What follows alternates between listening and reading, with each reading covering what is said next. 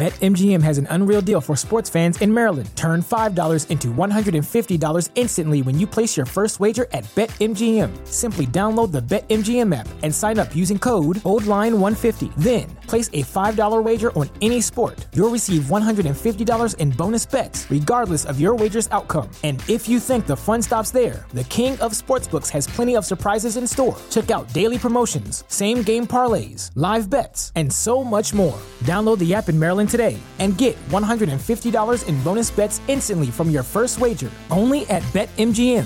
BetMGM and GameSense remind you to play responsibly. See BetMGM.com for terms. 21 plus only. Maryland only. New customer offer. Subject to eligibility requirements. Rewards are non withdrawable bonus bets that expire in seven days. From issuance, please play responsibly. For help, visit mdgamblinghelp.org or call 1 800 Gambler in partnership with MGM National Harbor. Promotional not available in Washington, D.C.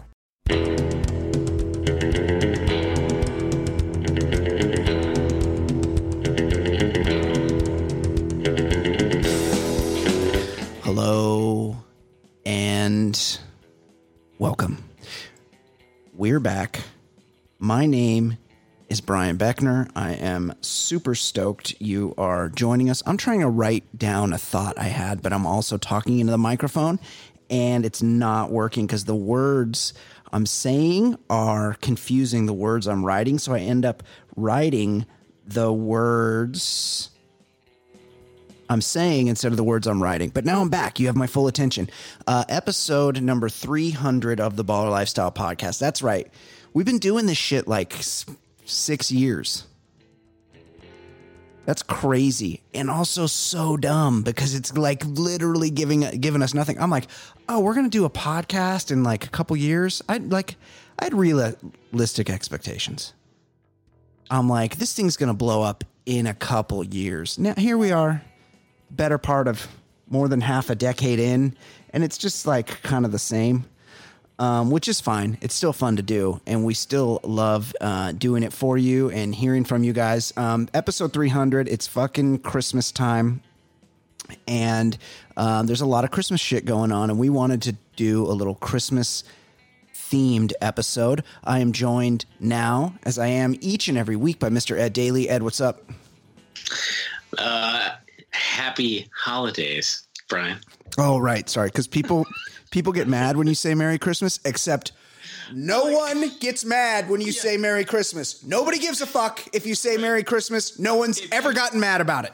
If you said Merry Christmas to my father-in-law, who actually had to move around Europe during uh-huh. the Holocaust, Yeah. he still would have been like, "All right, Merry Christmas." Yeah. like nobody cares. Who gives a shit? If you say Happy Kwanzaa to me, I'm not going to be like, "Excuse me." That's not the holiday I celebrate. What? Get the fuck out of here. No, I know it's it sounds terrible, but I've I've never known anyone to celebrate Kwanzaa. Me either. The guy that in Like I, I've, I've known black people, and I've you know I Right. try not to ask everyone, uh, every black person Yeah. I know, but I do ask some, and no, they're like Christmas. right Kwan- Kwanzaa was in fact created by a professor at my college, Cal State Long Beach. Mhm. Fun I, fact. I do know from I think it was like the Sesame Street episode where they like kind of explain the holidays to the kids. They're very derivative. Instead of a It's the same, menorah, they yeah. have like a menorah, Yeah. and instead of seven candles, they have nine. Or you know, it's like it's it's it's a little bit like they kind of it feels. Even though all religion is this, it feels like they're making it up as they went along. Is it, is it similar to um, Jesus Christ, the Messiah, being born of a virgin birth around the winter solstice, like um, like twenty five other religions much older than Christianity? Is it anything? Is it similar to that at all? yeah, more or less. Oh, because uh, I don't think people realize that there's they don't have the market cornered on virgin births around the winter solstice. That's all I'm saying. It's look it up. It's happened before. And you know what? So before before we move on to the show, I was thinking about this the other day. Um, I saw like a high school team as the Crusaders. Yeah. I was thinking, you know what? No, that it. might be more problematic than Redskins. Doesn't Yeah. Crusader? Are we are we proud of the Crusades? No. That's a terrible time. No.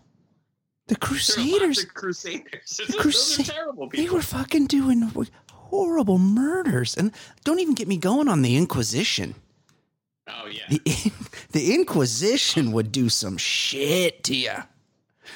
yeah. Um, speaking of inquisitive people, it's Ed Daly and I. We're sitting here talking, and it's we're we're um, omitting another member of the broadcast team that joins us tonight, and it's but the thing is, it probably won't sound that different for the rest of the show because he's he'll really pick and choose his spots. He picks his spots. He's got a thing. He's he's written something down that he has fucking holstered, and he's gonna break it out at a moment, and he's gonna want a lot of reaction for the one Be mad when he doesn't get it. right. He's for the one, maybe two things. He'll be like, "I'm back," and then we won't react, and then he'll spend Then he'll weeks send us like 30 texts Right. about it. sit, with that aren't "I'm back." That they're like they have the word "back" in them, but they're not "I'm back." Right. Um, we are joined now, and we're have I'm I love having him on. Love having him on. He's a great dude, and he does the Bachelor Lifestyle podcast with me. Bachelor coming back just after the first of the year, the first Monday of the new year.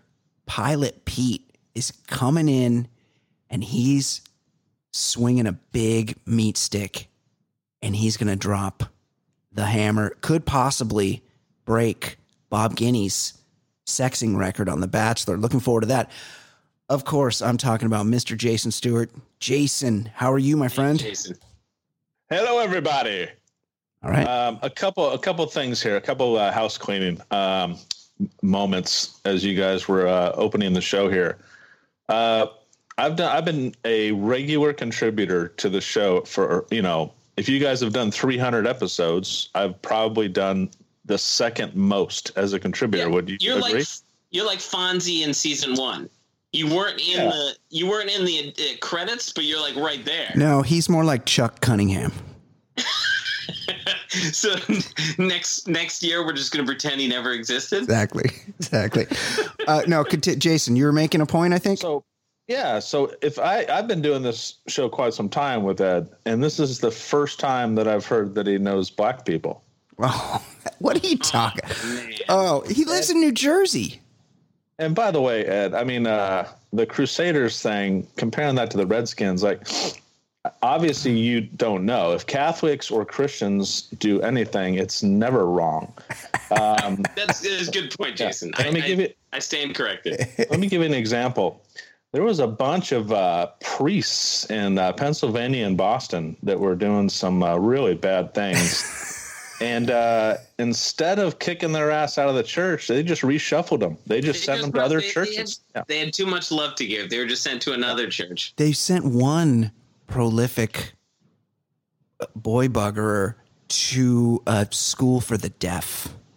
Oh no, Yeah. Jesus Yeah. Christ! Um, Um, I like that movie.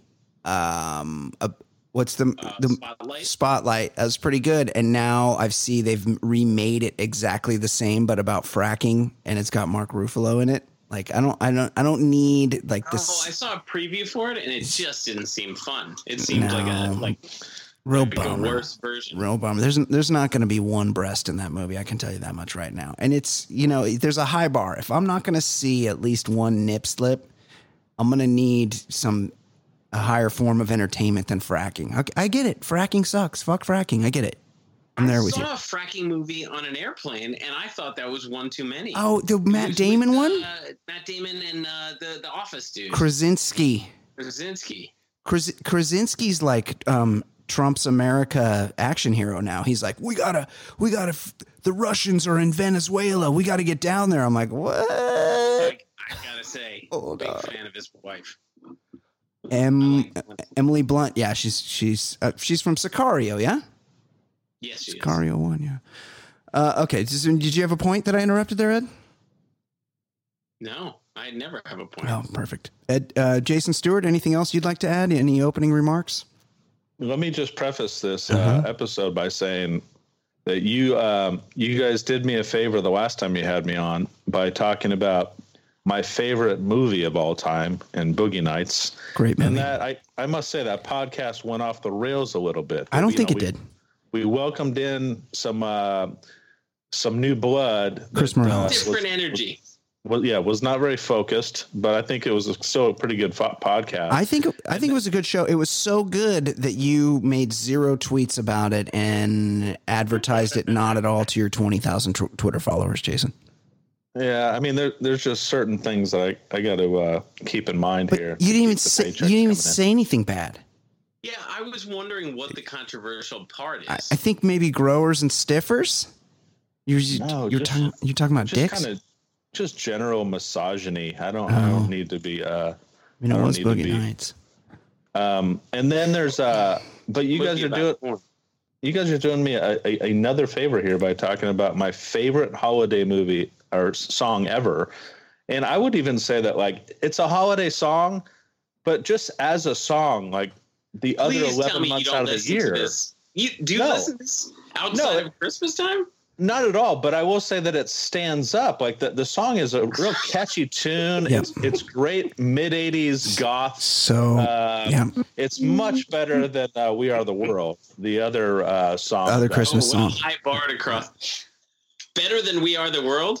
That's like, hey, it's not as painful as a uh, as as AIDS.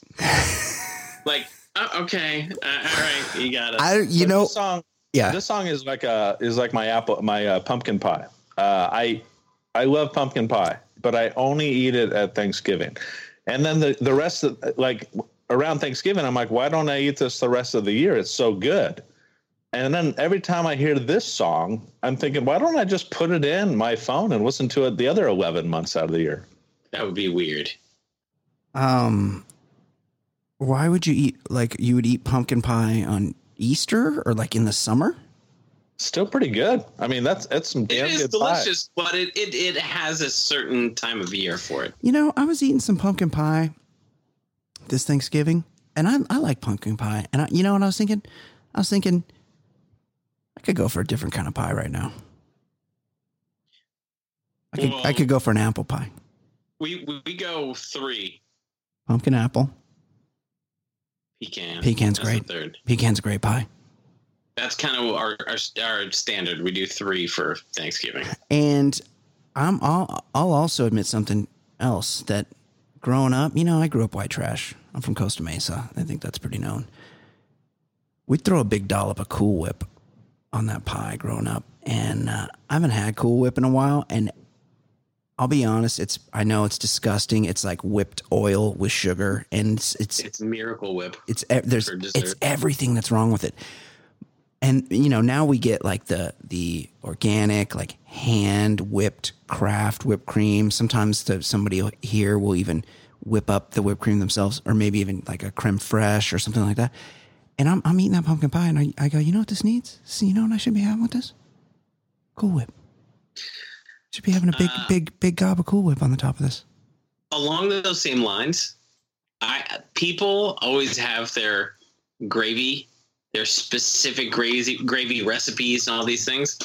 I gotta admit, I like the the jar gravy, the turkey gravy. I jello the like- g- gelatinous Yeah, I just Yeah. like it. It's Yeah. because like I grew up with that Yeah, white trash upbringing, like that that aspect that my mom Yeah. is like a South Jersey trash person, yeah and that was introduced when I was a kid. And like when I have somebody's delicious like regular gravy, I'm thinking I kind of want the shitty Yeah. jar gravy. No, I get that. I get that. It's, uh, hey, you don't have. I don't have it on Thanksgiving. You never have it on Thanksgiving.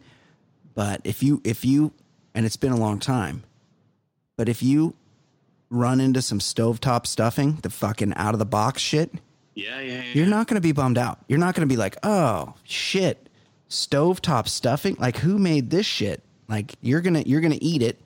You're gonna enjoy it. You're gonna love it. and Chappelle has a great routine about it. Does he? Yeah, that's the one when when he talks about. He opened oh. his maybe last special where he did the punch her right in the pussy. Sticks line? and stones? Yeah. It was about stovetop, I I think. I can't remember. I, I'm, but I'm sure it was Chappelle, so it was great. Uh, let's try to get Jason Stewart back in the conversation. Jason, um, so we're talking. We wanted to talk about do, the Speaking the of nostalgia, this Yeah. song. yeah. so We wanted to talk about is a divisive Christmas song, and one you don't. You would think of this like this song came out in 1984. That's that's the year they had the Olympics in LA. I went and saw. I went. 35 years ago, this Christmas, 35 years. Yeah, I went and saw Mark McGwire at Dodger Stadium.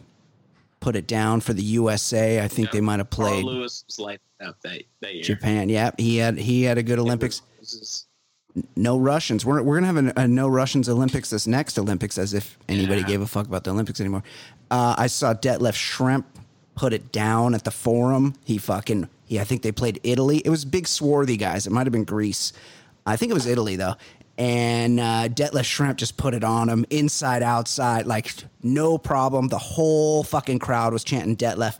But it was 1984, and this song came out. Do they know it's Christmas? And you you look back, there's not a lot of new Christmas songs, and I feel like we'll get into some of the, but it's it's the same like dozen songs that you hear every year around Christmas. White Christmas, that d- drummer boy piece of shit. What are some other Right. ones? S- Simply Well- having a wonderful Christmas time. Oh, that's that, J- we'll talk about that Later. That's later. the worst song of all time. But um, Yeah. uh, Jingle Bells, Jingle White Bells, Christmas, yep. uh, Frosty. Silver Silver Bells. It's Christmas time in the city. Uh, the You know who does a uh, you know who does a, a mean There's Jay winter Stu again. wonderland Yeah. is uh, Eurythmics. Oh, They whoa. great great version of Winter Wonderland. Going and, the reason why I mean to to contradict your point, th- there are a lot of new songs made about Christmas. They don't- they don't just catch on. get traction. Like you, I think these bands or these these uh these solo acts they see uh, Christmas songs as easy money, and they're probably like, let's put some effort in and, and buy a writer and and uh, and, and make a, a like a brand new song, and maybe we'll get on on those uh, on that great list of songs that you hear every Christmas. And they just fail, and I think all of them just end up going back to the standards. Yeah. So that's we we, we should we'll get into more. We'll talk um, Band Aid first, but we just to preface. And Jay Stu's got a point. Mariah Carey, um, which is all I want for Christmas is you.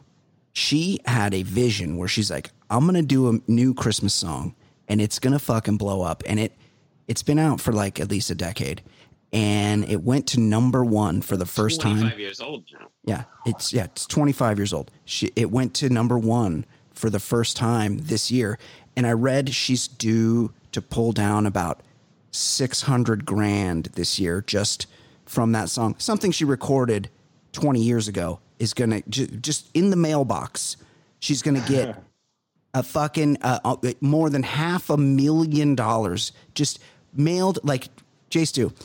You did a couple you did a couple episodes of According to Jim Yep. big show, probably still on TV land. That when when your episode of According to Jim or what or Gary Unmarried comes out back when you used to be friends with Jay Mohr, before he went crazy, you get when you get a residual check from one of those shows, it's pretty nice, right? That's some mailbox money. Give me give me an example of one of your residual checks from either A, Gary got married, no wait, Gary unmarried, or two, according to Jim, with Jim Belushi, who's got two sons named Jared. Go on. Well, just last week, just last Oh, got- week, oh, I had yeah. I got a uh, royalty check, and it was a 2019 Eastern European distribution. So, um, so as the Ukraine and Yeah. Croatia and Yugos- former Yugoslavia is enjoying, it, according to Jim, probably for the first time, I got paid five dollars and seventeen cents. Hol- They're, holy they're calming shit. Their nerves. They're calming their nerves from all the tensions over there. Yeah. A little J Stu action. No, Novak Djokovic is like, I need me some like John Belushi dead. Is there a lesser Belushi brother? That one that's completely unfunny, that's never did anything of interest. Like, is They're that? Can I find a- him? They're having a, a, a movie marathon of taking care of business and Mr. Destiny. Um, so you could see Jay Stu, big time actor, a guy that's fucking performed. He's been on shit. He's getting residual checks. His are like five dollars. Mariah Carey's six hundred grand from this song. And I heard, or I read, I think that she's made since she, since she dropped this Christmas song, she's made over sixty million dollars just from this song.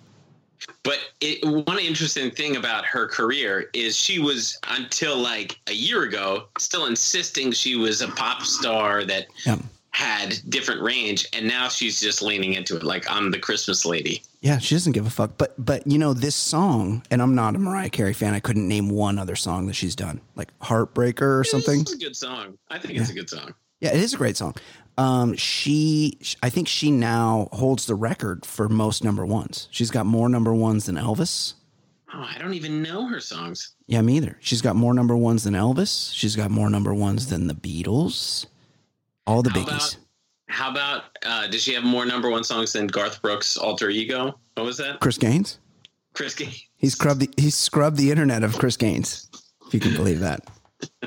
No, Mariah Carey did that uh, kind of music that none of the three of us would have ever uh, listened to. It's like the uh, I guess we we know Whitney Houston stuff a little bit more, but it's kind of in the same genre of just like uh, you know that just isn't our demographic. It's R and B. Top forty radio. Yeah. I mean, what what about what about what's his name? The the uh, the guy that rapes all those teenagers, R. Gary Kelly. Glitter. Oh. R. Kelly was a godlike figure in the '90s, and I I didn't remember him once. I, well, he did that Until he one. did that Michael Jordan. I stuff. got. Yeah. I gotta say, I still like the remix to Ignition. Yeah, Oh, see, no, I like that song. I don't know any agree. of his jams. I know I know when he's like, I've been in the closet and you fucking Oh, that yeah, guy. American Opera. Yeah, and he's like, yeah, because he's ins- and I'm like, oh, this is an insane person. There's an insane person doing music. Yeah, and that was like twenty years ago. Yeah.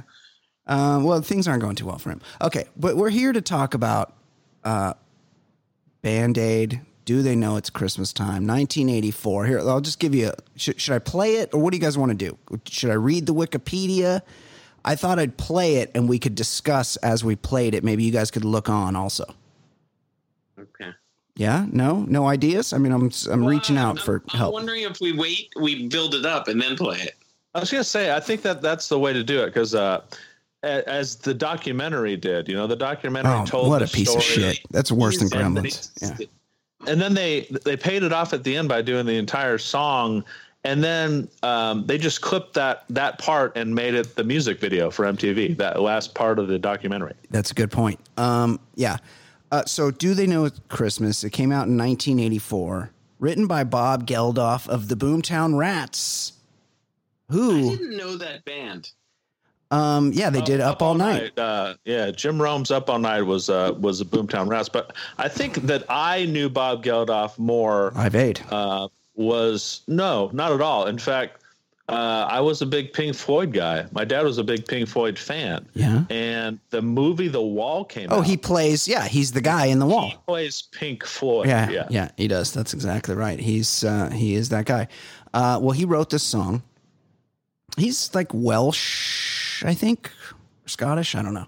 Um, and he he saw there was a there was like a series on the BBC talking about how people were fucking starving in Specifically Ethiopia, right? Ethiopia, and I mean uh, Sam Kinison. Right. Had It was him. sad. It said, Move to where the food is. Yeah. Uh, yeah. The, it was Ethiopia. People were starving. Did that? What did that just end? Because Well, you don't hear about re- it. I actually read up on this like a year or two ago, and Ethiopia Ethiopia is one of the uh, however they did qual- qualify it. It's the most one of the most rapidly growing economies in the world. Shut up. That I mean, that doesn't mean they have the type of money that France has, or Yeah. you know, whatever. But but they actually, from this movement starting 35 years ago, they have done very well um, because of these charities and stuff. Like it, it actually did pay off. So No, he, did. he he did he did a, a, a great thing Yeah. for humanity. Yeah. You could you Live could make Aid? the argument that um, they at some point went from starving to being fed, and I think they they started to eat enough food to be healthy enough to give each other AIDS. The, the qu- oh, man. You're definitely not retweeting this. It's. Stu. Oh my god! Uh, I mean, I was gonna say starving or being fed with the help of Bono, wh- which is which is the decision you make. So we should talk about Bono because I lot, it lot took going on. it took me so I don't know why he gets the solo. I don't and I, I feel like there's a documentary just about There's a that. bigger question mark to me. The opener Paul of the Young. song, Paul Young.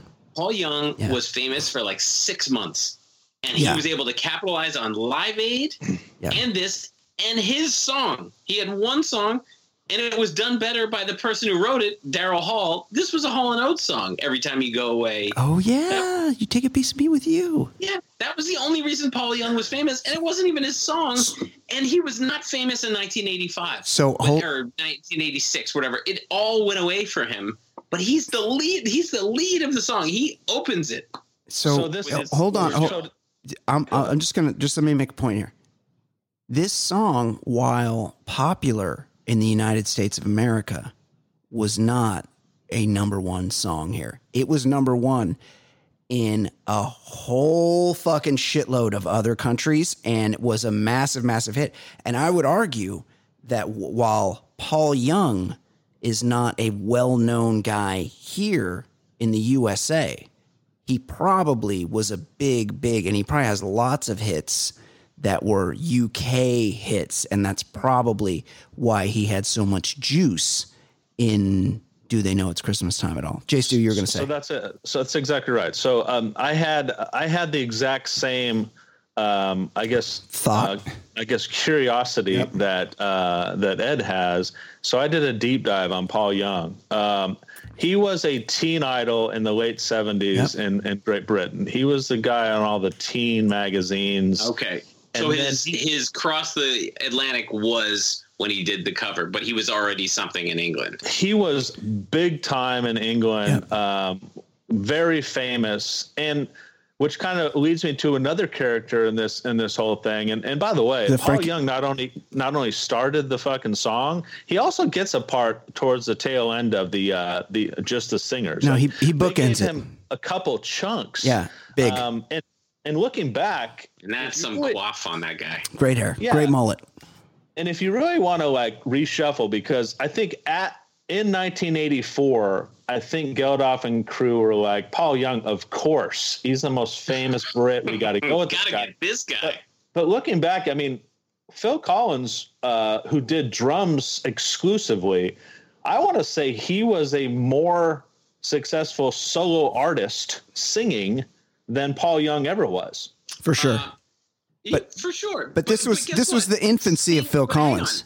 In '84, Sting was way bigger than bigger than Paul Yeah, Young. yeah. Sting was huge. Or I mean, it, every I, I feel like in that list, and when we watched this documentary, which was awful, uh, the the one the band they kept bringing up first, Spandau Spandau Ballet. Uh, yeah. that was the big, that was the big name. They kept bringing them up first, like, Yeah. oh my god, we got Spandau Bla- Ballet. Yes, this yeah, they, yeah, they were the uh, they were the thing that if, if you get They were band, hot. you get a lot of hot names in here. they were hot. But so I'll I'll- I'll make this point. Paul Young is primarily like he's a he has a great voice. He's primarily a vocalist, and, and Sting he can sing, but he's he's the bass player that sings. You know, uh, Phil Collins again. Phil Collins was just the drummer until Peter, the Sledgehammer guy. Gabriel. Gabriel leaves the band, and then Phil Collins is like, "Hey, don't hire another singer. I can do this." And then and Phil Collins, great, amazing, but was was still in the infancy of his solo career at that point.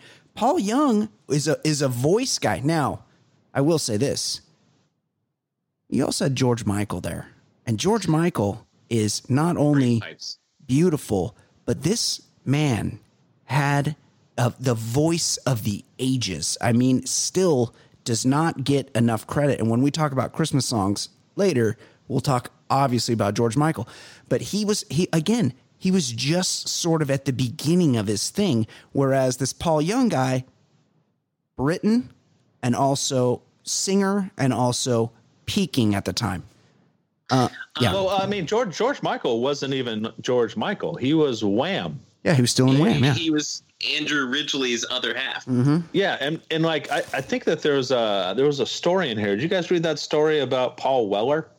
Paul Weller from the Jam, Okay, so I, I town was- called I Malice. was thinking, I was thinking RoboCop. That's Peter, uh, that's Peter that's Weller. Peter Weller.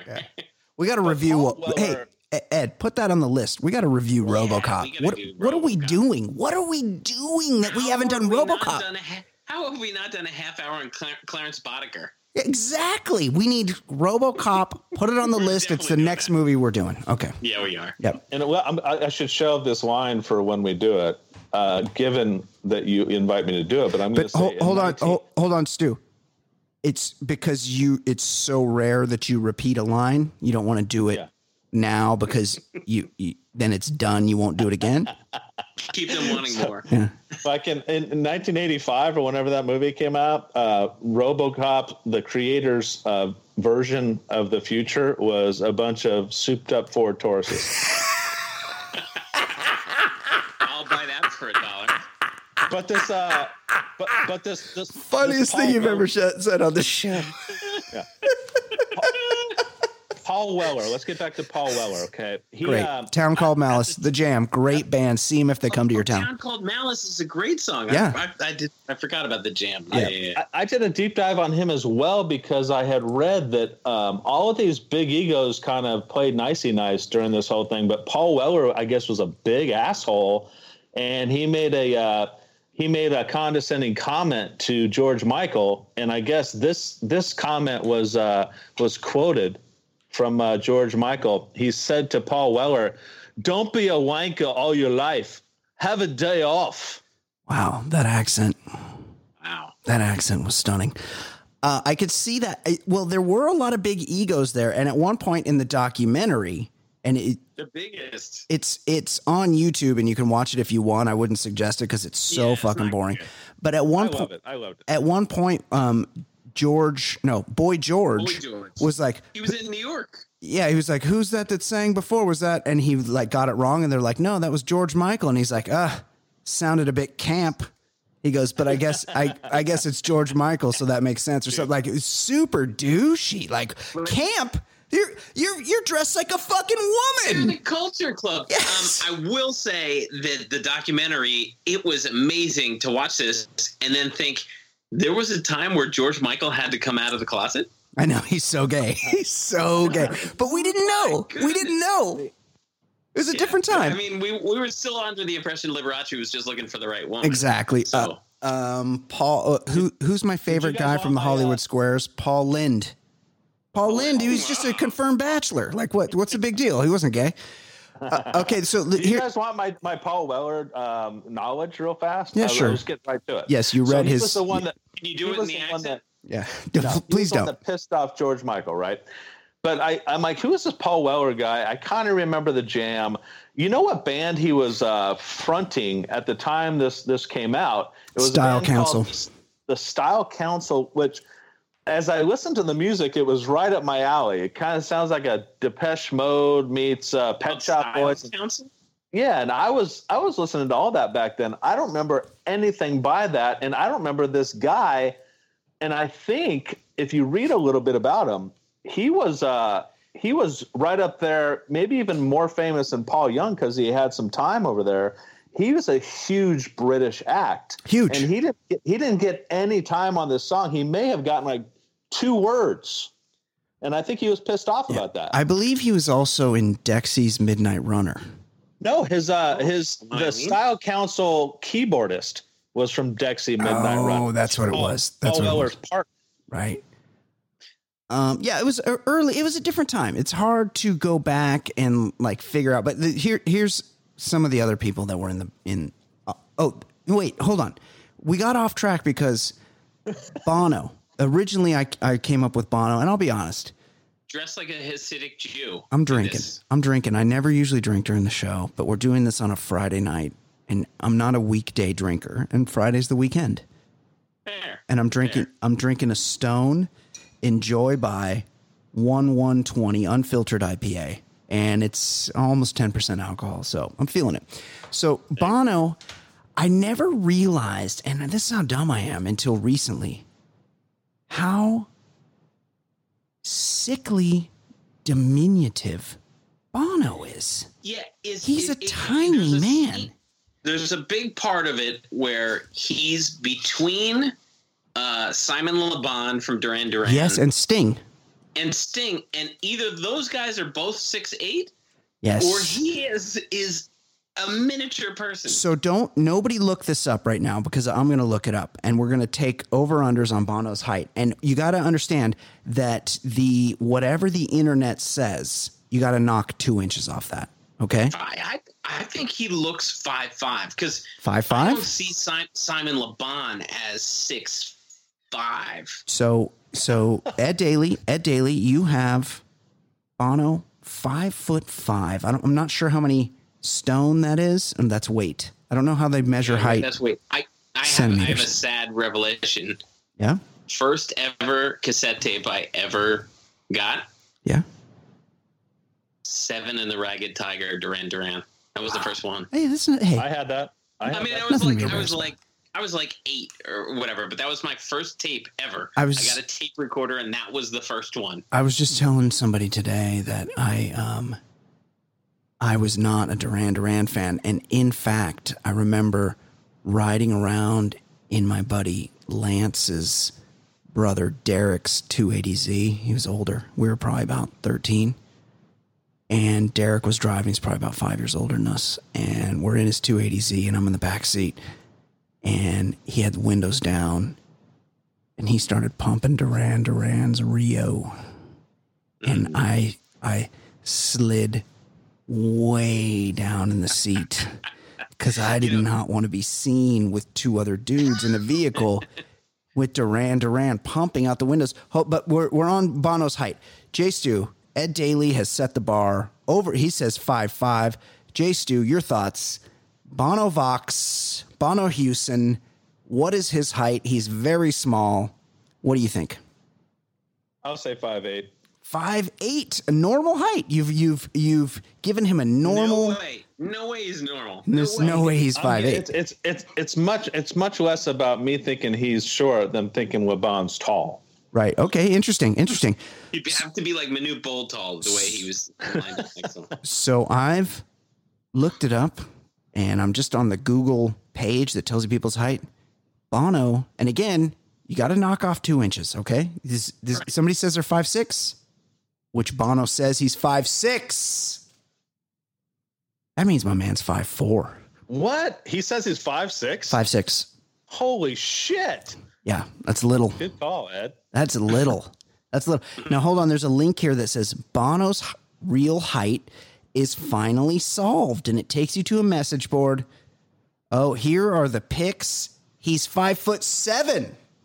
No. No way. Minus two inches. No way. There's no way. There's no way he's five seven. No, seven. there's no way. There's no way he's five seven. Seriously, uh, when when when Simon Le Bon's standing next to him, it's like Mark Eaton in a huddle Yes. next to John Stockton. Like Yes. there's no there's no comparison. And by the, by the way, uh, the listed height on Le Bon, I just googled Six six two. two. Six two. That, that's a big. That's a It's big famous normal- guy. Normal famous height. People typically aren't tall. Um, he didn't do well in a yachting incident, right? Simon Le Bon That's wasn't right. that his thing? That's right. Yeah, he was a Yeah, yachter. Those Yeah. Yachting troubles. And by, by the way, the uh, seventh uh, of a Ragged Tiger cassette that I also owned, uh, I think the first single was the Reflex. I was all over the that music. You go back to 1984, and I think Duran Duran may have been the biggest band on the planet. Yeah, they're huge. They're Were massive. huge. Not And just sadly, yeah. I, I just want to add the second tape I ever owned was Combat Rock, The Clash. Yeah. And I I, love that. used to I used to tell people the first thing I ever owned was was Combat Rock, but now I'm mature enough to admit it was Duran Duran. Okay, I'll tell you. I'll tell you my first records because I didn't. This is pre cassettes, and this is embarrassing. I mean, two are not embarrassing. One super embarrassing. The Police, Synchronicity. Synchronicity, that, Yeah. that was huge. I had Yeah. the tape. Yep. I also had Men at Work, Cargo. Wait, that's mine. That's my first one. Men at Work Cargo was my first Yeah, cassette but we're, tape. we're ever. not talking about Is your it- first. We're talking about Is my that first. who can it be now? Is that is that No, it's the album after that. It's the album No, after. no, no, no, no, no. Who can it be now? Is car? Oh, you're right. It's uh, business as usual. Business as usual, the yellow and black one. But my my Cargo was uh, overkill, and it's a mistake. yep, great album. It's a mistake. Um, but my third first album, Billy Joel, Innocent Man. Oh, that's the doo-wop one, Yeah, right? Yeah, this Oh '80s Billy goodness. Joel, '80s Billy Joel. The worst. That's what. It, Wait and a minute. I, yeah, uh, we had we had, what was it? Uh, glass houses or broken glass or something. Yeah, that was a great rock glass. album. That was a Yeah, great rock the, album. The doo-wop was one of the worst of yeah. all It's time. um, Oh, that's the that's the Christie Brinkley one, where Christie Yeah, Brinkley's in all the videos. Girl. Uptown Girl. Uptown Girl. Yeah. That's terrible. So bad. It's so bad, and had so many hits on. it. Uh, okay. My, point, my yeah. point about uh, Le Bon, real fast. Uh, Duran Duran, the, probably the biggest band in the world at the time, and I read, um, as you guys probably did too, here that he, when Geldof was selling him on doing this, they uh, he got the impression that he was going to do a duet with Sting. He was going to sing half Mm-hmm. of this thing. Sting was going to sing the other, and then I guess a bunch of the other people were going to sing the chorus. Um, and he got he showed up, and he was kind of thrown off by that. He gets he gets some pretty good FaceTime, and, and he sings a, a couple crucial parts of the song. And then what's his face Taylor, his uh, bandmate was John guy who Taylor. bass- the bass he player. did bass on the on Yeah. the entire song. Yeah. So that's and you get you get some of that from the um, documentary. Uh, who's the guy? Who's the blonde guy? Oh, the guy who looks like Greg the Hammer Valentine. Yes. Yeah. Could That not guy. figure him out. I looked it up. I looked it up. Ready? Okay. Okay. Yeah. This again, I did. I did a deep dive. I have no idea who these guys are. So those two guys that were just kind of yucking it up, and they got a lot of FaceTime behind the scenes, Yeah. and they were just a part of the chorus for the for the chorus. Uh, they did a. They were a band called Status Quo. Okay, you guys I know read- Status Quo? I, I read. I don't know, but I did read something about status quo. They, I think it was them. They weren't invited, but they showed up Shut with up. blow. They showed up with coke. That was their. Yes. Yeah. They showed up, and, and it was like, okay, these guys are too fucked up to sing, but like, let them hang out because it's it's improving the vibe. Well. I, So- I think there was a I think Geldof uh Geldof's Boomtown Rats uh, label had a couple just random bands and I think that Status Quo was on the on the label and they had been doing hit songs or hit British songs in the late 60s early 70s. These guys were old. Wow. This is like Matthew Yeah, one of them's- McConaughey one of them's crashing dead. high school. Right. So he was so he's talking about he's like, yeah, he's like, I don't cuz a few of the guys were like, I didn't realize so many people were going to be here. I didn't realize this many guys were showing up. And then the status quo guy's like, yeah, He's like we all kind of got on it last night. He's basically saying like He's everyone's like, so fucking powder. right. Let us be involved. Everyone was super hungover. And once you get that sort of aspect of it, you're like, oh, this makes sense because they all look a little haggard. Le Bon looks real puffy. Like they, this was not a healthy group at the time. No, that's the thing about the This those wasn't a healthy year. 1984 was No. not a healthy That's year. that's Right. peak cocaine. and those those uh, 80s kind of goth pop guys were um, emaciated Yeah. they were all anorexic and they had the massive hair that threw Yeah, it off hair. even more Yeah, yeah. So who who else was? Googled uh, another one. I, I- so I googled uh, another one from the documentary. I was wondering who it was. There was some androgynous looking uh, person named Marilyn, who was Yeah, a who the hell is that? pseudo reggae singer, singer. But then I did a little digging. This was Gavin Rossdale's ongoing boyfriend. I didn't realize Gavin Rossdale was this old. Shh, what? G- Wait, Gavin what? Gavin hold on. Rossdale swings both ways. Google, of course. Google, does? Google Marilyn, Marilyn, Gavin Rossdale, and it'll pop up right away. i didn't know What? he was This bisexual was, this was a this was an amazing rabbit hole I fell down trying to figure out who this person was. Shut up, Marilyn. Gavin Rossdale. Shut up. i got i got the feeling that he wasn't Oh, very yeah. welcome uh, remember when phil collins kind of shot him a look as he came out of uh, doing his drum set Whoa, Gavin Rossdale used to be androge. Him, Yeah, uh, I didn't realize that all this like it, it's just known that he and Marilyn had a thing. what? They're both. What They the both hell? look like chicks. Yeah, it's amazing. What? we're talking about we're talking about the lead singer of bush right Yes. Yes. But I mean, it, I, it- one thing he looks great because he's way older than I thought he was. He put He two, was a thing in the early '80s. he put two babies inside Gwen. Oh yeah. Gavin Rossdale. Hold on. How okay, how fucking old is this guy? We need hey, hey, hey, listeners. I need a fucking I need a song. I need a jingle for how fucking old is this guy? We do how fucking old is this guy all the time. I got these guys out here that make Sports. a mates How fucking old is this guy? Gavin Rossdale age. Oh yeah, we need sports. How fucking old is this guy? Okay, hold on. I'm on I'm on images. Have you looked this up yet, Ed? Do, are you disqualified? I I have not looked it up. Okay. Jason But Stewart he had a thing with a guy in the 80s. 35 years Yeah. ago. Uh, I mean, at minimum, so let's say he's 20, he's 55? Jason Stewart, your thoughts? How Yeah, old? Yeah, I, I would say 58. 58, 55. You guys are both right on there. I would, had we not been having this conversation, I would have guessed, 49. yeah, I would have said 48, 49, maybe 50. He's, Yeah, he's, but- fif- he's 54 years old. Gavin He Rossdale. thing with somebody in in this video.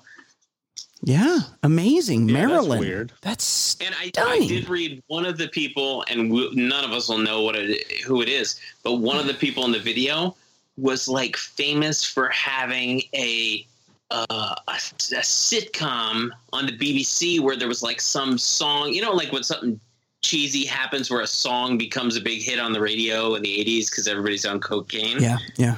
So one of the people there was like a sitcom star that like Shut just up. yeah, just some random dude I who had nothing to do with. And I saw that uh, Bowie and McCartney like sent in a sorry I can't make it, but we'll we'll put like liner notes on your album. Yeah. We'll, we'll praise the effort, but they were out. Of course. It seems like the the bands on the official list that uh, I didn't really catch. I didn't see Eurythmics. I think Annie Lennox would have stood out. yeah. Yeah. Um, and then uh, they also list Frankie Goes to Hollywood, who on the documentary is doing like a phone call in. Frankie Oh, Goes to Hollywood was was huge at that point. They had the Relax. one big song. Yeah. But I think it was a different guy from it was that that guy with the long straight hair that looked like that one actor that killed Brandon Lee in The Crow. Oh yeah, yeah, yeah, yeah. He had that yeah. long stringy straight hair. I think he was no mention. I think he I was was say, yes. no mention of the Who. They'd be another British big time Right, at the time. Yeah, have Bowie, McCartney.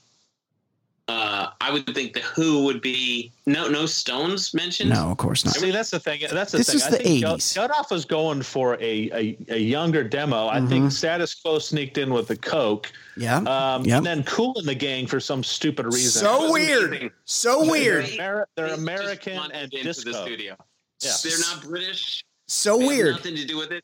It just happened to be in London at the time. also up until that point known as an instrumental like funk band i think this may maybe celebrate was like just about to come out like they weren't this wasn't Kool and the Gang wasn't like the disco party band that you're thinking of right now Seventies. They were seventies when you no. Their big No, songs dude. were in the seventies. are you sure Yeah. are you sure Did they, didn't, didn't they sing September? no that's When- fucking when- earth when- wind and fire Oh, okay. See, um that's what I meant. Yeah i know i know that's what you meant uh there yeah there was a lot of uh you know who was there Siobhan from Bananarama. Oh, big fan. Oh, and also, I, I was speaking to somebody a couple years ago that had just come from the night before. She was at a party, and Siobhan from Bananarama was there. And I was like, hey, I mean, Siobhan, like, she was so banging in the 80s. And she's like, no, still today. She looks so good. She looks amazing. I think Bananarama's uh, greatest gift to us was um, Siobhan. in the Karate Kid soundtrack, "Cruel Summer." Yeah. that was Yeah. Jam. Bananarama's greatest. And by the way, I, I have to correct you. I have to go on record as correcting you. Uh, Kool and the Gang had many hits that had vocals. No, they I had mean, vocal hits, but not until later in their career. No, no. Yeah, yeah. They started out as an instrumental band. Don't question me. but they were instrumental like In the seventies, ten. Yeah, but like seventy one. They they were a known thing in the disco era. I guess. Yeah. We're talking okay. "Get Down on It." Yeah. Jam. Ladies Night, Yep. Jungle Boogie. I mean, come on. Yeah, those are all good jams. You're Um, right. Okay, I'll give you that. And by, by the way, the the sitcom actor was known for playing a hippie. So like he was like a specific character. He had long hair. He was he really he he aged the worst because nobody cares about anything he's ever done. Dirty piece No. of shit. There, there was a there was the, a Human League spotting. Now, Human League at that point had a couple really big songs. I want to say that Human League, at least in America, was more popular than Stand Out they? Ballet. Human League was um, Was oh was the What- Human what's League the- there? Don't you want me? oh yeah, Don't You Want Me was their big one. But then they did that that follow up that was uh, I'm that was only good. human Oh, yeah. of Um, flesh these- and these are blood. Bands- I'm are made. that owe their careers to uh, John Hughes, right? Like he, Yeah, he's- totally. He's helped them all out. Um, yeah, for sure, hundred percent. It's interesting to because I'm now looking at the Wikipedia and it's like everybody that was there. Did you need the entirety of Spandau Ballet? Couldn't you have just one guy? They had the Right. entire Spandau Ballet was there. I, I did note um, that I, I'm guessing it was Taylor, one of the, one of the Duran Duran guys, showed up at the studio in a Duran Duran T-shirt, which seems like that. that's kind of lame, right? I love that. Yeah, that- no, that'd be- it's it's that'd meta. Like seeing uh, Marshawn Lynch in a Marshawn Lynch jersey at, at Taco Bell or something. but he'd do that. Um. So what else? Uh, all of Bananarama was there. with Most of This, uh, Duran Duran. This band called Heaven 17, which I, I that doesn't ring a bell whatsoever. No, never heard of them. They're probably big over there. Oh, here's one. Jody Watley. Oh yeah, Oh. American. Yeah, American. Just The kind of there. She looked a little coked out. She's got that square jaw. Um, and but just kind of hanging out, doesn't get a solo, just kind of singing along. Like interesting choice to include. And also she's she's kind of like a dance music artist, Right, which was kind of right, weird. It was just a weird choice. It's it's interesting. You you want to know like how everybody showed up. Um, I, I also noticed I was trying to look up. There was somebody who showed up named Rick. They were referring to him as Rick, and I just felt like that was the most '80s cameo. I don't know who Rick was, but if somebody's just going to randomly show up in the studio, it would be a guy named Rick in 1984. Oh no, he's he's also in status quo. He's one of the oh. old guys. That's probably He's the one guy. of the guys with the yayo. That that's probably the guy. Oh, that is him. It's the guy with the the SFLB, the mullet. They they got Oh, a yeah. lot of FaceTime on that documentary. A He- lot. Because they had the coke, they had the clown powder. Yeah. Yep. That was so he's so you got to figure all these guys are in their 20s at the time. He's born 1948. So he he's the 40-year-old dude hanging around. He's the chaperone with Yeah. the coke. Yeah, he brought he brought the and he's the guy that's like, "Oh yeah, I'm feeling it today." And you know, like those guys partied a lot. So if he was really getting after it, um, you know, he was he that's he he shouldn't have been feeling that bad. Okay, let, let's play it. Let's let's listen to the 1984 Band Aid Jam. Do they know it's Christmas? And I'll be honest, Jay Stu loves this song. Ed Daly hates this song. And I was kind of in the hate camp.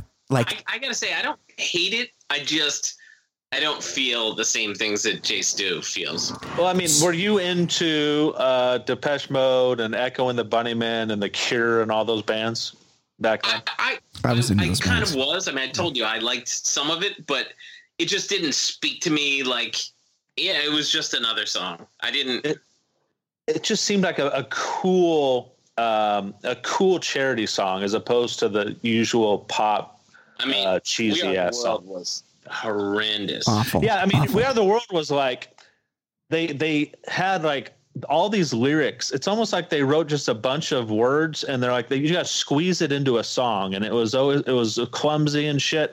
This one just seemed to flow. They had cool uh, lyrics. Even the, the the line that Bono delivers that he, oh, this he the always, worst line ever. that he always regretted though, but. But he, the way he sings it is amazing. He goes for that it. Delivery is astounding. Now that's kind of I, I don't have a problem with the words, by the way. I want to. I want to point out uh, Rick from Status Quo died of a quote shoulder injury. You can't Last die from a shoulder injury. I think that's called booger sugar. He died? by way of yeah, he died in 2017, January 2017. R.I.P. Um, No, You know what? No, it was de- it was it was December 22nd, 2016. So almost three years ago exactly. Three days Does before that- George Michael. By the Does way, that Wikipedia That was page? his last Christmas. Does it all? Does it say that? Uh, that was that's a good. One. okay, Um, easy, Jason. Does it also say on that page about uh, status quo that uh, the reason why we don't know who status quo is because they remained status quo and weren't able Nice. to, to move with the times? Nice, Jason. Good job. Yeah. Jason nailed that one. Okay, let's play the song. There's a, a a long intro of silence. I know. Why is that? Oh, here we know. go. Are we talking over the song? or Are we just going to play? Well. I'll yeah, we pause. should talk about this. Yeah, No, I- no, just yeah. Talk. Paul Young. He's taking it real seriously. He does have a good voice. He's just a little too feeling himself. Yeah. Also, big 80s thing rolling up the sleeves on your t shirt. Yeah, it's the move that weathermen do during storms. You're you're, you're really getting into it. You're gonna roll up the sleeves. You're getting after it. Right. You're, you're there to work. Like, I'm there. I'm here to show you I'm ready to work. Now, are you are you just going to put? Okay, could you rewind it at all or no? Yeah, Or why? Are you just going to Yeah, push? w- button? w- rewind it a little bit. Allow me to set up the uh, the the boy George part with context. Okay. So, uh, so Kyle Brandt and I used to have an argument about this song. Um, Kyle I Brandt, that real that real cool guy that's a fan of me for no reason. Yeah. That's blocked. He, he's blocked. He's blocked me on Twitter for no reason. Somebody that I've never had any interaction with, that I'm not. I don't know. Apparently doesn't like me. Do you want? Do you want Yeah, to shed some light on that, Jason? He's a friend of yours. funny thing is, you guys, you two would get along. That's what's funny. Both I know. You guys He hates along. me. He So, hates my uh, guts.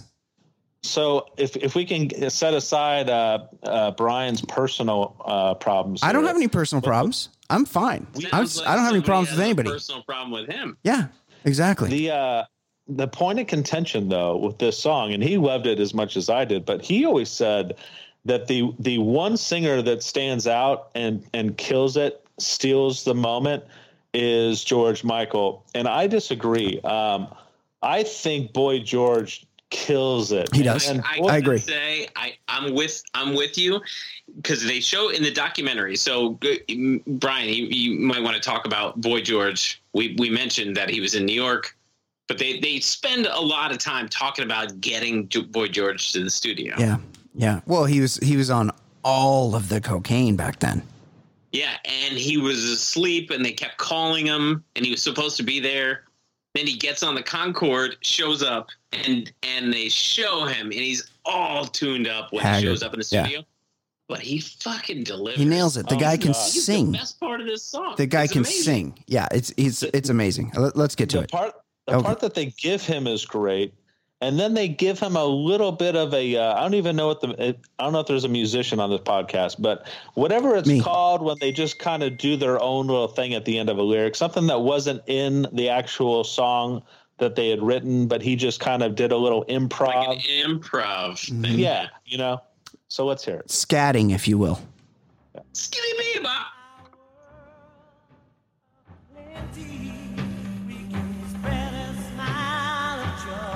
Come on. Uh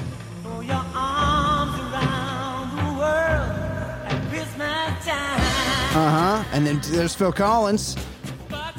Woo! George Michael. I like I like when they showed Boy George showing up in the studio and the stairs look like he's had he has to talk himself through every step. Like he Yeah. he's or not I'm sorry, I keep getting them confused.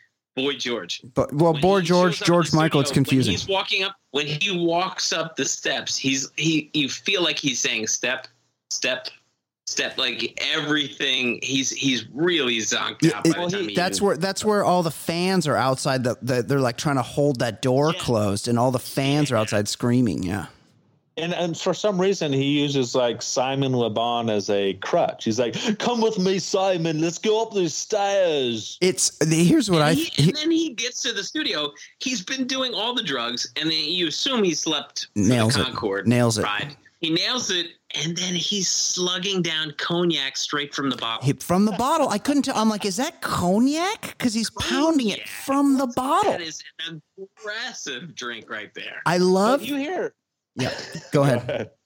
you hear um I mean, I've done a lot of analysis of this part because I've always defended Boy George as the biggest, uh, the best singer on this whole song. He's great. you hear you hear the way he performs these like three lines, and you're thinking, man, what a waste! Like he should have been the George Michael. Like with a voice like that, why he just kind of sputtered out, right? Culture Club just kind of did its thing in the late '80s, and then he just kind of went away, right? I think they were they were a bit.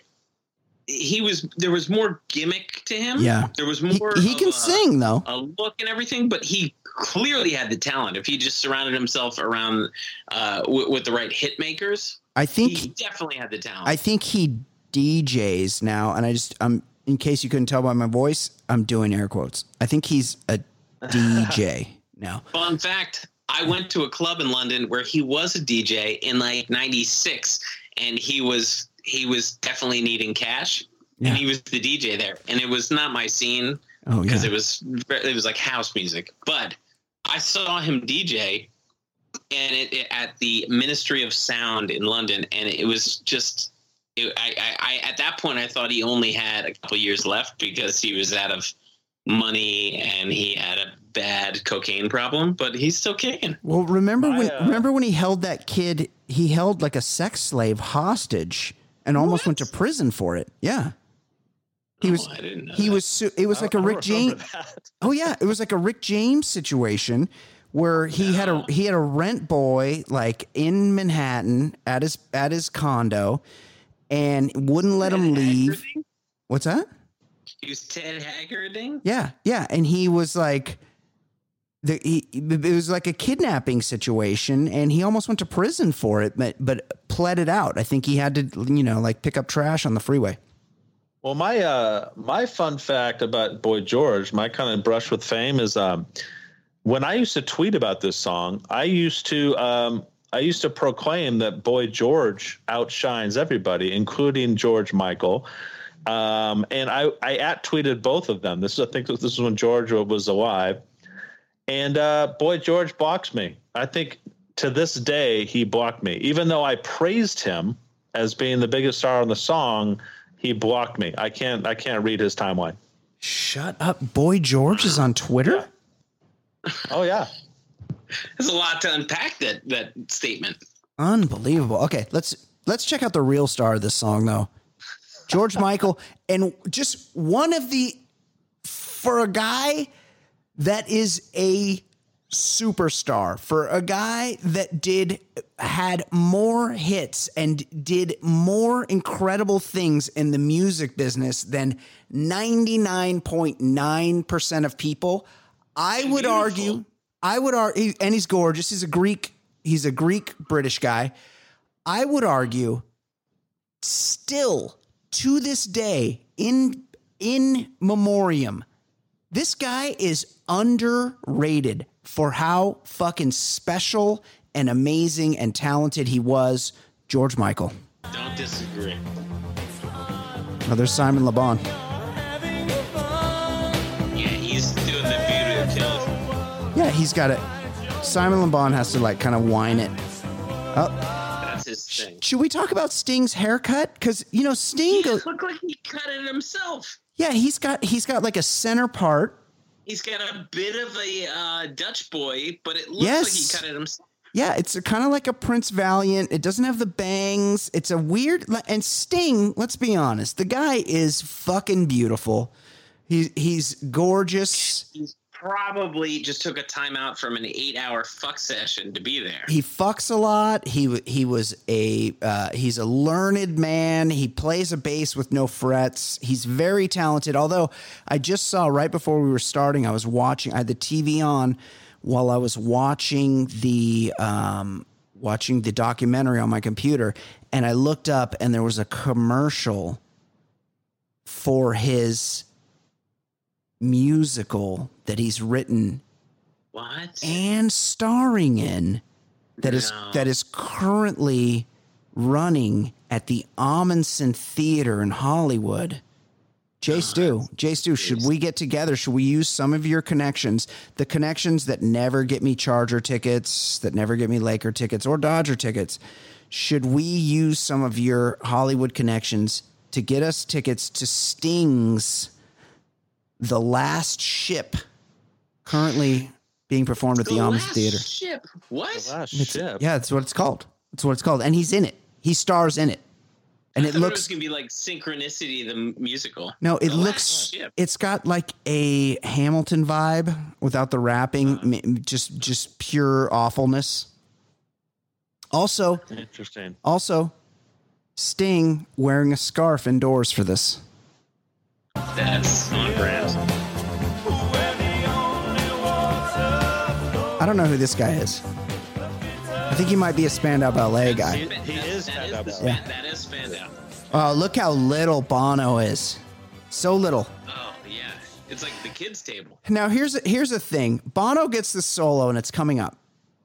Fine, cool. That this is modern Bono. In in 1984, Bono for sure was a known quantity. U2, Boy, War, they had shit out. But they didn't was Sunday Bloody Sunday had already come out. that right? had come out for sure. But what hadn't come out was the Joshua Tree. He was still a minor. He wasn't a big time Yeah, yeah. rock Joshua Tree is what put them on the map. right was was a he wasn't a big time rock superstar and meanwhile he gets the big fucking growl in this song which is crazy Well, tonight, thank God it's them instead of phil collins in a sweater vest He looks like he's about to go shoot nine holes. Yeah. After the. You know what's funny is every time someone pops on the screen and i don't know who they are i assume they're in spandau ballet That's a good assumption. there's there's george There boy george There he is. spandau ballet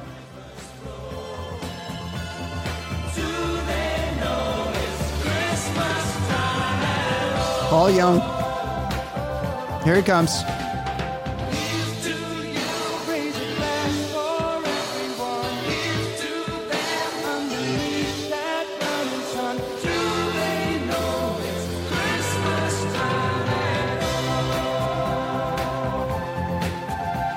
There's Siobhan. Oh, there's Cool. Jody Watley.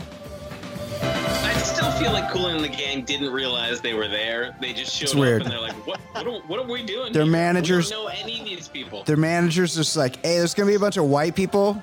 Just go hang out. because you got you need to color up the studio, but Yeah. like we we know you don't know anyone here. Well, they're also singing for black people, and there's exactly two black people in the group.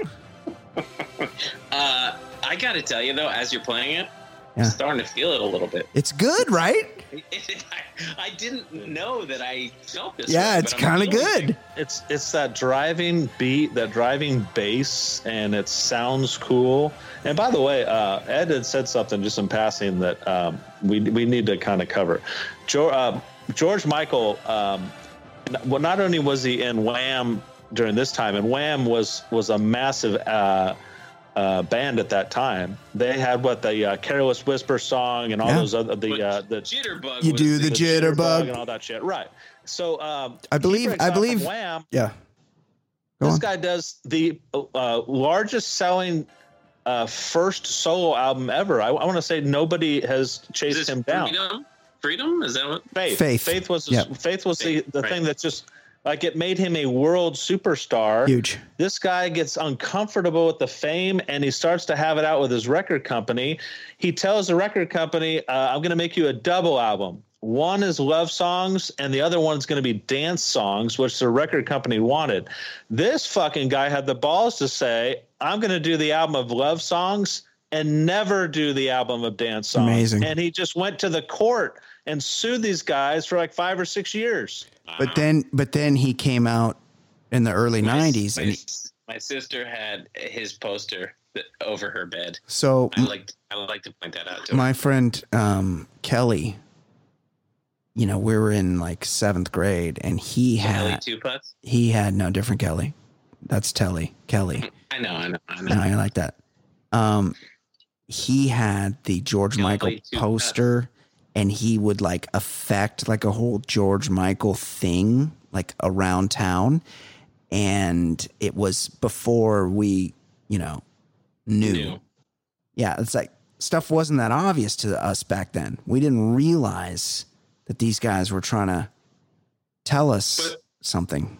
Oh yeah, like, but back to what you were saying originally is he's he's underrated, but he's also he's also like you you feel like he never he never had as many hits as he should have. Totally, totally agree. No, the guy, yeah. the, Un- the guy, underrated underrated on what he accomplished, but he could have accomplished more. He was he was fucking talented. He was Whenever- super talented. Whenever this happens, whenever an act takes uh, someone to court, whether it's uh, George Michael taking these guys to court or uh, Pearl Jam taking uh, Ticketmaster, whatever, there seems to be like this. Uh, Prince. yeah, it's there seems to be this like gap Should. th- that they lost. Like if they had been making music in that gap when they were hottest, we could have gotten a lot more hit songs. And by the Totally. time he came out of that, he was almost like kind of forgotten about. He was, but an amazing act, and I, I, I recommend. I think on, I think Showtime did the documentary on him, um, or maybe maybe it was HBO. But find it and watch it. It's great. He. Chuck, I. Ber- Chuck Berry, when he got arrested for the bullshit racist charges that were really, you know, like moving a, a person across state lines. This is this is was- before this is before he was arrested for the very legitimate charges of putting a camera in his restaurant toilet to watch girls pee. yeah. Okay, yes. okay, I'm just But making that, sure. That was that was Yeah. the bitter. That was bitter, different. Uh, un, Yeah. uh, uh, out of cash, Chuck Berry. Right. But originally he was he was killing it, and then they said, "Oh, you you move somebody across state lines," which it was it was uh, just a, a rule to punish Right. black people. I think they got. I think they got Jack Johnson for that back in the day Yes. too. Yeah, yeah. so they got they got him for that but uh while he was in jail for that or while he was going through legal troubles for that was the british invasion and then he just became a nostalgia act Right, because they were all doing his They- thing. they, they missed right they missed he missed out on that Yes. that time where he could have been a bigger deal Yeah. so that goes to jason's point that there's like you know when you have legal issues that just trips up your career You get you get a small window. So was while we're on Christmas songs, we talked about uh, Band Aid. Do they know it's Christmas after all? And now we're talking about George Michael. If we're talking Christmas songs,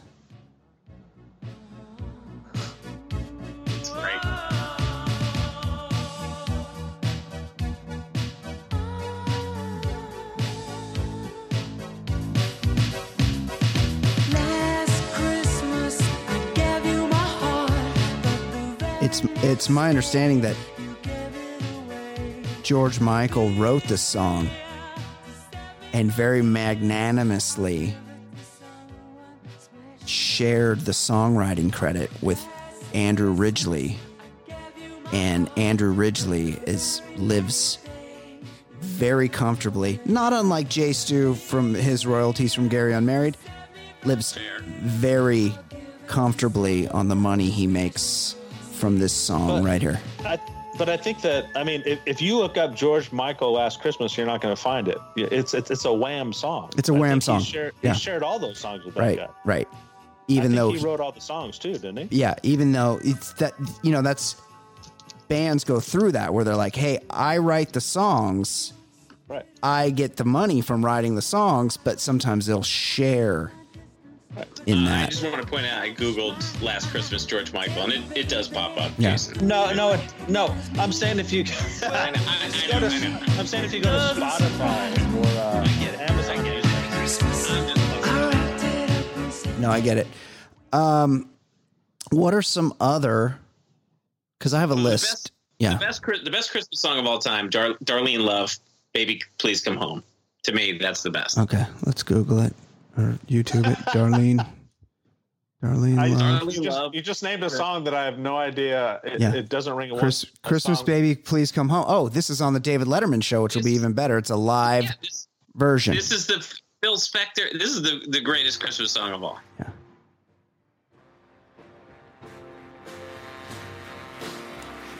I think I just read that there's a there was a bidding war to get Darlene Love to come on and sing this on um, two different networks Christmas shows and ABC. Uh, she I guess she's sung it on CBS for years, and CBS Yeah, didn't want to pay her, so ABC's now paying her to come on Christmas night and sing this. Performing her holiday classic for us, our good dear friend, Darlene Love.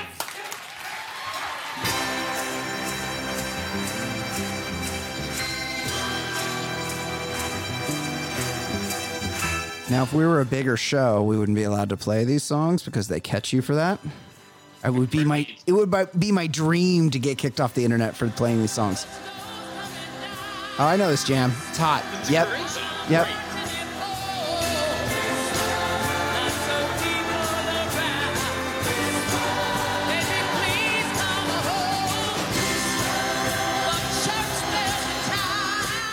I've been watching the um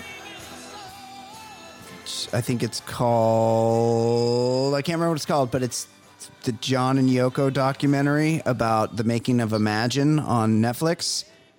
Oh, that, that that's probably interesting. highly recommend. I don't know how people know to have a fucking camera. It's the s- 60s, Hold on. early 70s. And they're rolling tape the whole time, and Phil Spector there is there, and he's fucking little, and he's in a wig, and he's wearing sunglasses and a suit in the middle of the summer, and everybody, everybody there that's recording is completely terrified of him. And John Lennon is writing these amazing songs, and then he's playing them live, and Yoko is just going "Ah, ah, ah, ah, ah, Yeah. Worst. in the middle of his fucking song, and he's just fine with it.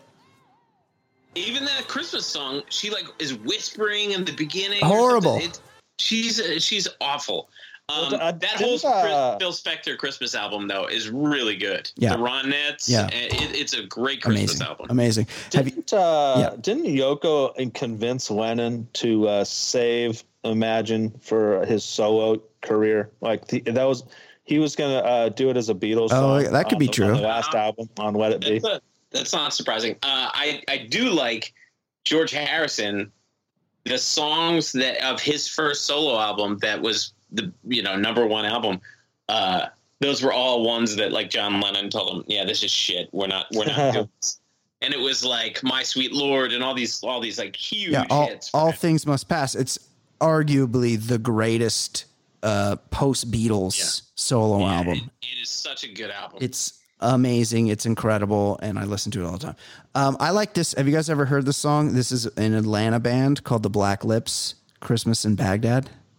I don't know this. Yeah, you should you should put it on your mix.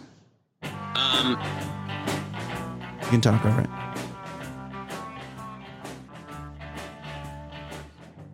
They're talk- These guys are singing about being at war during Christmas. This? This is modern. Oh, this is modern. You're blocked by George George. Christmas in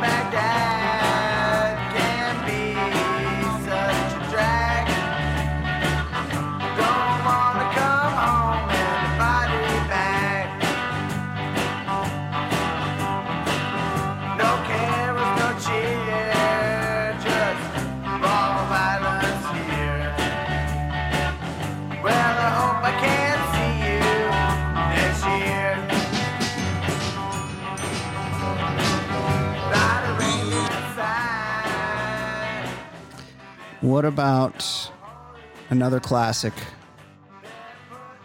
The Beach Boys, Little Saint Nick. Ed, I feel like you might have a problem with the song because you don't like the Beach Uh, I- Boys. it, it's actually uh, it's the it might be the only Beach Boys song on my phone. There's a nostalgia aspect to the song that It's I amazing. Well, way up north where the air gets cold, there's a tale about Christmas that you've all been told. And a real famous cat all dressed up in red. And he spends the whole year working out in his sled. It's the little Ed, you're gonna I say? would say I would say uh, of of more and when when I say modern at this point modern is just inside of like 50 years. Yep. Um, uh, Father Christmas by the Kinks. Amazing. A, a terrific song. On good. my list, and I s- and I see that um, Twitter friend of mine from the great Boston band Letters to Cleo, Kay Hanley, they have recorded a cover of Father Christmas this year. Okay. I don't have it handy to me, but I have the Kinks version, and it's one of, if not the all-time greatest Christmas song, "Father Christmas" by the Kinks.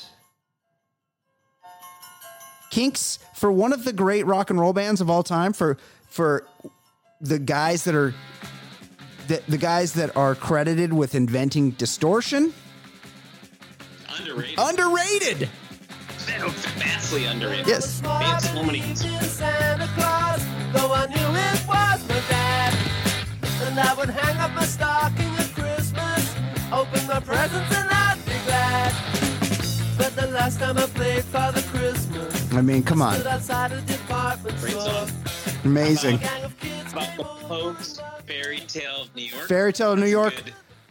my all-time favorite christmas song shane macgowan the pogues fairy tale of new york because it's you can identify with it you know it's a we've all been in this position tell me a time this hasn't been your story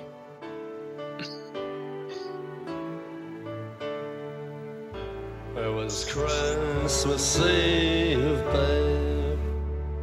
In the drunk tank. It's one of those Christmas songs that that. you know, one of those random Christmas songs where they rhyme maggot and faggot. Yeah. That, that's a usual Christmas song. also kind of didn't know this till this moment matt dillon plays the cop in the video really. yeah I turned my face away. and I like how Shane MacGowan has to pretend he has to act drunk in the drunk tank. yeah. And also, they're not they're not Irish. They're from London. Oh, are they? I, I- yeah, I looked it up. Like they're from King's Cross, London. Like they're not like right in the middle of London. It's Yeah. weird that they have this Yeah, that's expectation the way they do the Irish music. They're not Irish. yeah, Maybe interesting. they're They probably- Irish descent. they but prob- they're, they're they're they're London. Irish roots. We got to get to the chorus before I quit this.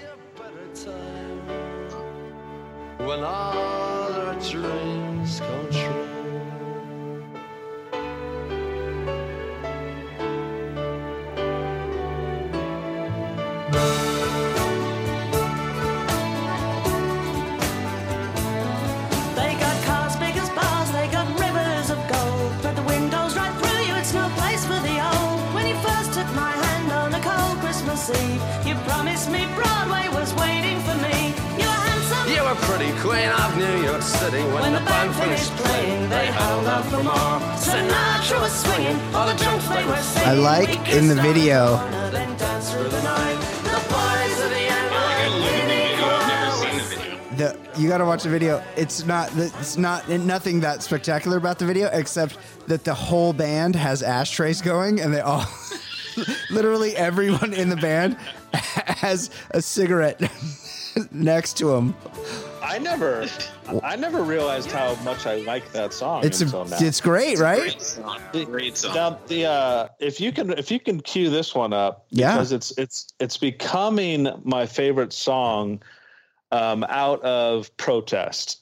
Um, John Legend and Kelly Clarkson redid this song in the last year or so, and it's it's just such a a uh, politically correct version of a song that is fairly harmless and the Right. origin the Hey, original baby it's fuck. cold Let's- outside. let's- yeah, let's fuck. That's all it is. It's not. It's I'm gonna. I'm gonna pin you down. It's just It's- let's fuck. It's cold outside.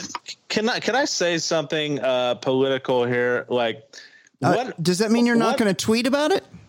whatever happened to the the uh, art of seduction? Like, Oh. it's uh, it, has it just ha, have we have you here. gotten to the point where we need to uh, we need to hand uh, each other like signed contracts before we agree to move forward and have intercourse? I Like, heard something. I heard this- something about you need consent to change positions now. Hey, Well, I'm gonna But- flip but you over, Maybe It's girl. cold outside. Is, is, is a it's a charming song. It's I I'm a sucker for a duet. talking I about always Dean Martin version? It. Yes, I always Yeah, liked Dean, it. Dean Martin. That's that's a, like all standards. That's a pretty solid Christmas album too. Dean Martin fucks. Oh, he certainly did. But I've but uh, let me reemphasize. Over the last couple of years, I like this song even more. The original song, due to them trying to bastardize it with a bunch of political correct shit. Um, it's I'm trying to YouTube it right now, but it's like a Maybe YouTube took it off because it's offensive. uh, This isn't Dean Martin, is it? no, it's from the it's from a movie. Yes? I really Well, there's a can't great Baby, it's there's a great cold part in uh. Elf where they sing this. Baby, it's cold outside. I mean, he's getting pretty forceful. Oh, he takes off her jacket. Hold your hands. They're just like ice. My ice. mother will start to worry. Beautiful. What's your My hurry? He took takes off her hat. Listen to the fire. Okay, this, fireplace So roar. really, this sounds a I'd little bit aggressive. It's kind of rapey. Well, maybe He won't let her leave. Put some But records this, on while I this fall. sounds a little rapey. Baby, Dean's it's bad out doing it smooth. Yeah. What's Hold on. drink? Has to Let's find the Dean Martin version. Baby, it's cold outside. Dean Martin. Dean Martin. Fu- oh, here we go. Oh, Dean Martin and Doris Day. Come on. Yeah, this is this is about fucking. Yeah. I really can't But stay. baby, it's cold outside. Got to go But away. baby, it's cold outside. This evening has Been hoping that you drop in. I'll hold your hands, they're just like ice. Mother will Yeah, hold your hands. what's I'll, I'll bind your hands. Listen to the fireplace roar. I'll go BTK on you. Please don't. Put some records on while I pour. Baby, it's bad It's out playful. there. It's playful. No a little cabs to be scared. had. Yeah, he's not actually doing a rape. Your eyes are like starlight now. Also, So Dean Martin. Come on. I mean, he he could get anything he wants. Mine. let me uh, let, could I could I quote Deana Martin? Hello. Yeah, Deana Martin. Dean Martin. Are, are we playing another Christmas song? No, we're just talking here, buddy. We're having a conversation. Yeah. So to quote Deana Martin, who's the daughter of Dean Martin, Oh, uh huh. she's a woman, by the way. She has a Who's an vagina. actress? Yep. She says, "I think what John Legend's done, he's stealing the thunder from Frank Loesser's song and from my dad. He should write his own song if he doesn't like this one. Don't change the lyrics. It's a classic. It's a perfect song." I kind of agree. That's a woman who says It's, we don't need to be overly woke about things. Yeah. It's it's okay to just for a guy to be a little thirsty in a song. Yeah. Um, I got a, a semi-modern, probably also 45 years old. Merry Christmas! I don't want to fight tonight by the Ramones. That's Oh. a good one. Hold on. Let's play this one first. You like this, one? This is the worst song. Yeah. Paul McCartney fell in love with synthesizers and cocaine. Mood is right. The spirit's up. So We're here tonight. And that's enough. Simply having a wonderful Christmas time. It really does suck. I got to be honest. It's not catchy at all. The feeling's here. That only comes. No, it's very like jilted. Stilted is the word I was looking for. Meanwhile, did Somebody the just went crazy on the organ in that song. Like Yeah. somebody just went went off on that. there's l- literally the Ramones never did anything that wasn't fucking perfect. and it, everything was short.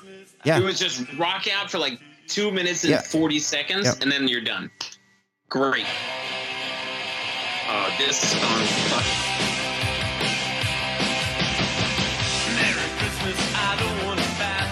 Come on.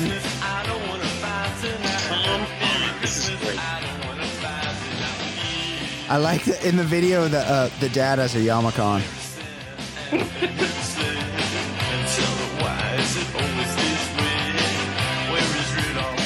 This is later Ramones because Dee Oh, this Dee, might be the early 80s, right? yeah, Dee Dee, Of Ram- course. Dee Dee Ramone's Any- gone. Yeah, are the Ramones going to do a fucking Christmas so- song or album if they're, if they're not late in their careers Right. in the need of money? Right.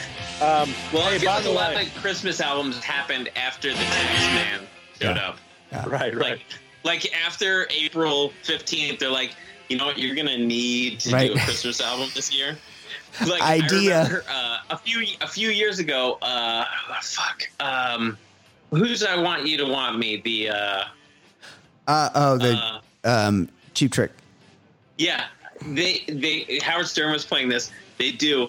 I want you for Christmas. I know. need, and it's like that is a taxman move right there. Like it's 30 years after that song, and it's like you know what? We're out of cash. We we got to do something. So they just That's, recorded uh, that.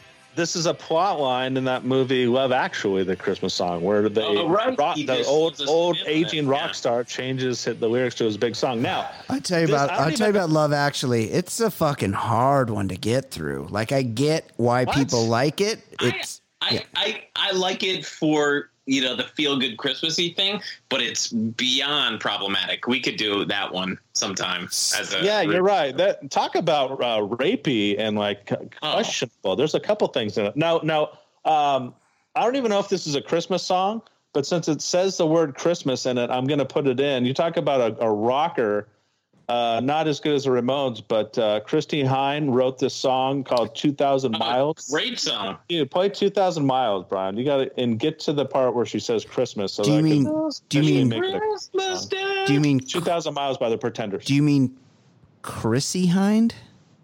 Did What'd I you say? say Christy? Because you said Christy Hynde. no, it's Chrissy Brinkley. Right. Yeah. Jay Stew's drinking too. Oh boy. Um, yeah, that is a great song. Uh, An underrated uh, band. Oh yeah. Pretenders. Pretenders are underrated. For like a rock and roll Hall of Fame, like everybody knows their songs band, you're right. Yeah. Pretenders Underrated. are don't get the credit they deserve. It's all about Christy Hine, I think. Yep, Christy Hynde. This was covered by uh, Coldplay, by the way. Oh, so an even better version. Here we go. 2,000 miles is very far. The snow is falling down. Gets colder day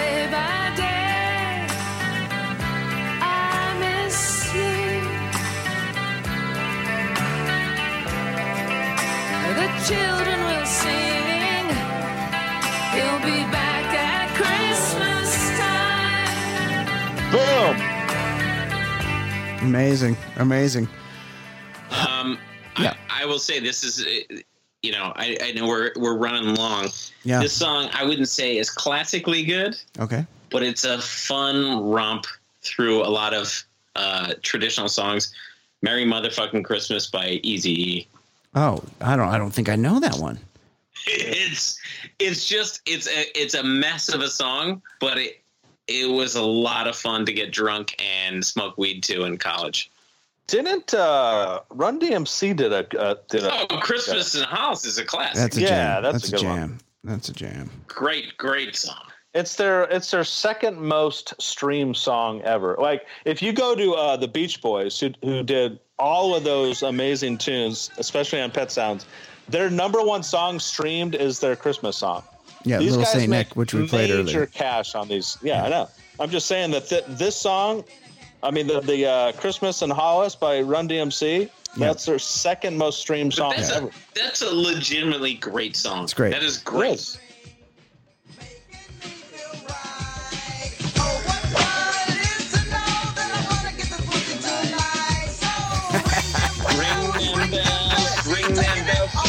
She's it all the way.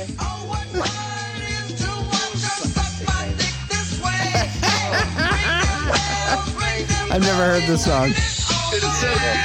It's so bad and so good.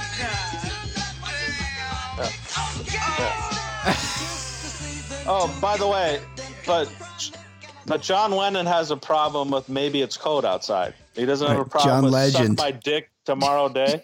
Did you say John Lennon? Yeah, I said John Lennon.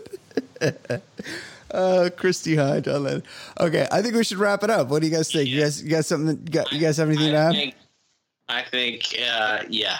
Merry Christmas, Happy Holidays, Happy New Year to all all of our listeners. We we love all of our listeners. I this I feel like episode came out fantastic. It was a pleasure to do. I had so much fun. and Um, how impressive were we? We took a song and did it in an hour and a half on it. we did part. well. So I thought we wouldn't. I'm like we should talk about some other songs because we're never going to be able to talk about uh, Band Aid for that long. And then we did. We talked about Band Aid for an hour. We are legitimately great. Yeah, we and we could have gone another 45 minutes. I I had to cut it short to talk about more songs. Yes, Amazing. we're great. the All right. greatest holiday song ever. Um, I encourage. I, I just have a feeling that a lot of our listeners are like, "Yeah, I know the song, but it's not that big a deal." Do me a favor, play it like three times in a row, and then tweet at us that you What is don't this, love it. Like can- Candyman?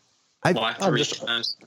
I f- I I'm feel trying to solicit but people like for my song. like Ed Daly hated it before we did this episode, and now he's into it. And I'll tell Yeah. you what, if you I didn't hate it. You I hated just, it. It was not like top. No, no, I, I didn't hate it, but it was not on my the top. And I'm I'm I really enjoyed it by the end of this process. there you go. Um, I so I was not that into it. I think I you know I thought it was okay, but when I watched it with the video, I was like, oh yeah, this shit is fucking fire. So It is. good, so many talented people. Uh, it was amazing. Speaking of talented people, I want to thank Ed Daly for 300 episodes of this. The, this Wow. man is a This is the three hundo. yeah, this is 300 episodes we've done. Ed Daly is a machine. He is the fucking backbone of what we do here. The guy has ideas coming out of his ideas. I just talk. Ed Daly comes up with the shit we're going to talk about, and I couldn't do without him. He is the man of the hour, every hour. And Jay Stu, always fucking great to have you. I can't wait to talk about The Bachelor. You are a unique persona. There is no He's one else like you. Yeah, he's yeah, he's our Chuck Cunningham. And by the way, Yep. uh, what what what an honor it is uh, to be on 300. And I'm not even exaggerating when I say this. Um, I think people will want to listen to this episode more than they will want to watch the movie 300 Oh yeah, with Gerard Butler. Never Well, seen. Jerry Butler. I mean, Yeah, love looking at him. I love. I've never. I'll be honest. I've never seen 300, but I definitely have seen Angel. I've never. I've seen Angel has Fallen, and I've seen. Well, that's that's way better. I've seen Den I've of Thieves. 300, and I remember there being a, like a big outpouring of love for 300, and I was like, that shitty movie. Wasn't it? Wasn't it all CGI? It was It- no, it it, looked- was it groundbreaking odd. in that respect. It was groundbreaking in how it looked. Yes. It looked like a, sort of a comic book. It looked odd. Yeah, it's like it's like a CGI looked gladiator. Like, it looked like Sin City. It looked like one of these like out. weird kind of movies. I'm I- out. I love Jerry But, but Butler. it had Jerry Butler. By the way, Brian, The woman was pretty hot too. Yeah. Yes, If- Jason. maybe maybe maybe this will get you uh maybe this will get you to watch it Cersei Lannister naked in Oh, I'd 300 like to see that. I wouldn't mind seeing that. Might have to get a Mr. Skin password for that. Uh, Jason Stewart, always incredible to have you on the show. Love having you on the regular show. Love That's doing love doing the Bachelor lifestyle with you. Coming up in just a couple of weeks, new Oh, yeah. Bachelor season starting. We might ha- might have to get Reality Steve on to discuss that. Uh, Also for Fancy Sauce. Fancy Sauce not here, but very big part of the show. Miss Fancy Sauce. Uh, next year, big things coming next year. For Ed Daly, for Jason Stewart. My name is Brian Beckner. This has been episode 300 of the Baller Lifestyle Podcast. It's amazing. We will see you next week. Goodbye. Reviewing some movies and shows and others. Top podcast, man, no one is above us. Five star, even the haters will love us. And we're not trying to talk politics a lot. We'd much rather talk about dicks a lot. Shit's so hot, man, you know the shit's on top. Top podcast, man, it really hits the spot. Listen up, you players and shot callers. TBLS, the lifestyle's baller. And you know the show is so flawless. TBLS, the lifestyle's baller. Listen up, you players and shot callers. TBLS, the lifestyle's baller. And you know the show is for all us. TBLS, the lifestyle's baller.